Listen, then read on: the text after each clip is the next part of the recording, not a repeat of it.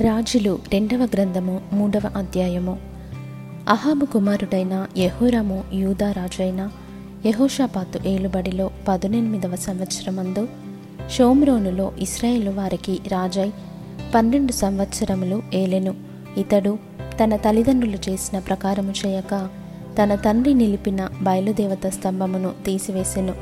గాని యెహోవా దృష్టికి చెడుతనము చేయుట మానకుండెను. ఇస్రాయేలు వారు పాపము చేయుటకు కారకుడగు నెబాతు కుమారుడైన ఎరోబాము చేసిన పాపములను విడవక చేయుచునే వచ్చెను. మోయాబు రాజైన మేష అనేకమైన మందలు గలవాడై లక్ష గొర్రె పిల్లలను బొచ్చుగల లక్ష గొర్రె పొట్టేళ్ళను ఇస్రాయేలు రాజునకు పన్నుగా ఇచ్చుచుండువాడు. అయితే అహాబు మరణమైన తరువాత మోయాబు రాజు ఇస్రాయేలు రాజు మీద తిరుగుబాటు చేయగా యహోరాము షోమ్రోనుల నుండి బయలుదేరి ఇస్రాయేల్ వారినందరినీ సమకూర్చెను. యూదరాజైన యహోషపాతునకు వర్తమానము పంపి మోయాబురాజు నా మీద తిరుగుబాటు చేసి ఉన్నాడు. నీవు వచ్చి నాతో కూడా మోయాబియులతో యుద్ధము చేసేదవా అని అడుగగా అతడు నేను నీ వాడనై ఉన్నాను. నా జనులు నీ జనులే నా గుర్రములు నీ గుర్రములే. నేను బయలుదేరి వచ్చేదనని ప్రత్యుత్తరమిచ్చాను. మనము ఏ మార్గమున పోవుదమని యహోషపాతు అడుగగా అతడు ఎదోము అరణ్య మార్గమున పోవుదమని చెప్పెను. ఇస్రాయేలు రాజును యూదారాజును ఎదోము రాజును బయలుదేరి ఏడు దినములు చుట్టూ తిరిగిన తరువాత వారితో కూడనున్న దండువారికిని పశువులకును నీళ్ళు లేకపోయెను. ఇస్రాయేలు రాజు కటకట ముగ్గురు రాజులమైన మనలను మోయాబీయుల చేతికి అప్పగింపవలెనని యెహోవా మనలను పిలిచిననగా యహోషపాతు అతని ద్వారా మనము యహోవా యొద్ద విచారణ చేయుటకు యహోవా ప్రవక్తలలో ఒకడైనను ఇచ్చటలేడా అని అడిగెను. అంతటా ఇస్రాయేలు రాజు సేవకులలో ఒకడు ఏలియా చేతుల మీద నీళ్ళు పోయొచ్చు. వచ్చిన షాపాతు కుమారుడైన ఎలీషా ఇక్కడ ఉన్నాడని చెప్పగా యహోషపాతు యహోవా ఆజ్ఞ ఇతని ద్వారా మనకు దొరుకుననెను. ఇస్రాయేలు రాజును యహోషపాతును యదోము రాజును అతని యొద్దకు పోగా ఎలీషా ఇస్రాయేలు రాజును చూచి నాతో నీకు నిమిత్తమేమి? నీ తల్లిదండ్రులుంచుకొనిన ప్రవక్తల యొద్దకు పొమ్మని చెప్పెను. అలాగనవద్దు మోయాబీయుల చేతికి అప్పగింపవలెనని యహోవా రాజులమైన మా ముగ్గురిని పిలిచెనని ఇస్రాయేలు రాజు అతనితో అనినప్పుడు ఎలీషా ఇట్లనెను ఎవని సన్నిధిని నేను నిలువబడియున్నానో ఇస్రాయేలు దేవుడైన ఆ యహోవా జీవముతోడు యూదా రాజైన యహోషపాతును నేను గౌరవము చేయని ఎడల నేను చూచుటకైనను లక్ష్యపెట్టుటకైనను ఒప్పకపోదును. నా యొద్దకు వీణ వాయించగల ఒకనిని తీసుకొని రమ్ము.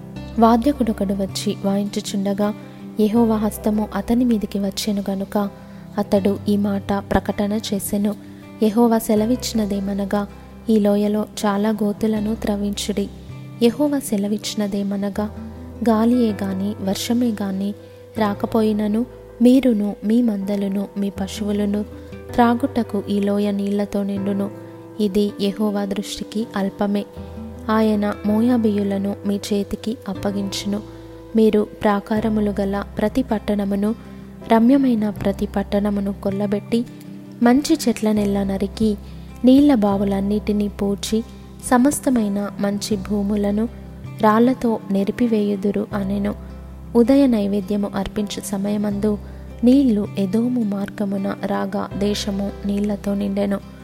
తమతో యుద్ధము చేయుటకు రాజులు వచ్చి ఉన్నారని మోయాబీయులు విని అల్పులనేమి ఘనులనేమి ఆయుధములు ధరించుకొనగల వారినందరినీ సమకూర్చుకొని దేశపు సరిహద్దునందు నిలిచిరి.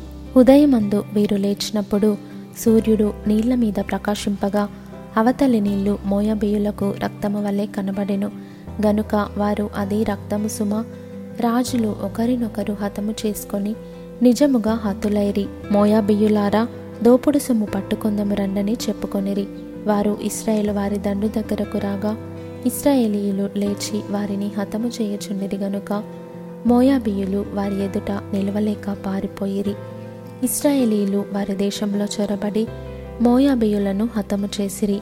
మరియు వారు పట్టణములను పడగొట్టి సమస్తమైన మంచి భూభాగముల మీదను తల యొక్క రాయి వేసి నింపి నీళ్ళ బావులన్నిటినీ పూడ్చి మంచి చెట్లన్నిటినీ నరికివేసిరి. కీర్హరిషత్తు పట్టణమును మాత్రము వారు విడిచిపెట్టిరి గనుక దాని ప్రాకారము నిలిచి ఉండెను గాని వడిసెలలు విసరువారు దాని చుట్టుకొని రాళ్ళు విసరుచూ వచ్చిరి. మోయాబురాజు యుద్ధము బహు కఠినముగా జరుగుట చూచి కత్తిదొయ్యు ఏడు వందల మందిని ఏర్పరచుకొని ఏదోము రాజునతకు తీసుకొని పోవుటకు యత్నించెను గాని అది వారి వలన కాకపోయెను.